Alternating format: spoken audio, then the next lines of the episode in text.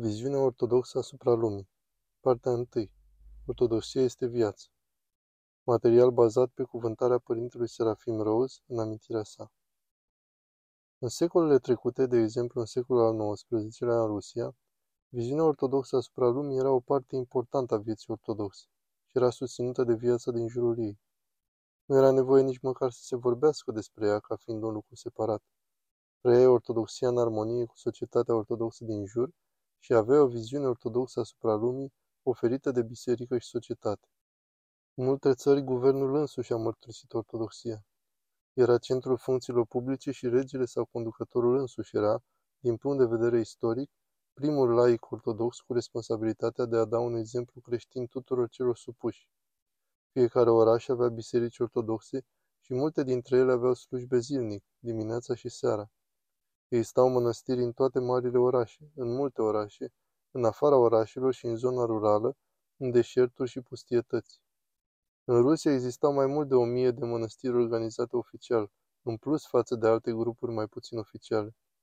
Monahismul era o parte acceptată a vieții. Majoritatea familiilor, de fapt, aveau undeva în mănăstiri o soră sau un frate, un unchi, bunic, văr sau pe cineva, care era călugăr sau călugăriță, pe lângă toate celelalte exemple de viață ortodoxă, oameni care au rătăcit din mănăstire în mănăstire și nebuni pentru Hristos. Întregul mod de viață a fost străbătut de diferite tipuri de oameni ortodoxi, dintre care, desigur, monahismul era în centru. Obiceiurile ortodoxe făceau parte din viața de zi cu zi. Majoritatea cărților care erau de obicei citite erau ortodoxe. Viața de zi cu zi însăși era dificilă pentru cei mai mulți oameni. Ei trebuiau să muncească din greu pentru a supraviețui. Speranța de viață nu era foarte mare. Moartea era o realitate frecventă. Toate acestea au întărit învățătura bisericii despre realitatea și apropierea lumii de dincolo. Trăind o viață ortodoxă în asemenea circunstanțe era cu adevărat același lucru cu a avea o viziune ortodoxă și nu prea era nevoie de discuții despre asta. Astăzi, pe de altă parte, toate acestea s-au schimbat.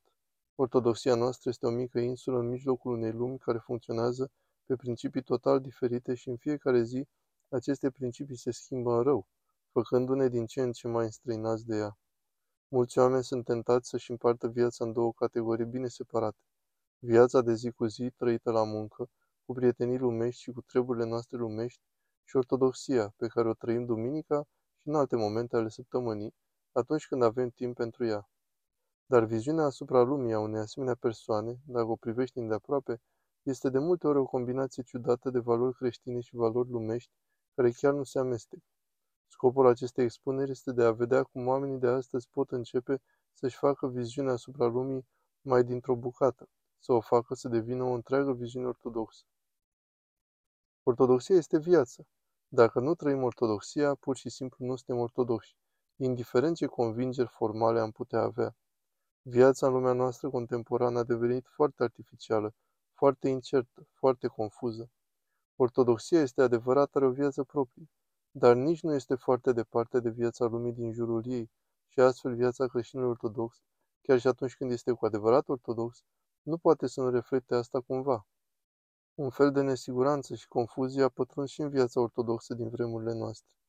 În această expunere vom încerca să privim viața contemporană și apoi viața ortodoxă pentru a vedea cum mai bine am putea să ne împlinim misiunea noastră creștină de a aduce o viață dincolo de lumesc în aceste vremuri destul de înfricoșătoare și de a avea o viziune creștin-ortodoxă asupra întregii viețuiri de astăzi care să ne permită să supraviețuim acestor vremuri, păstrându-ne credința intactă.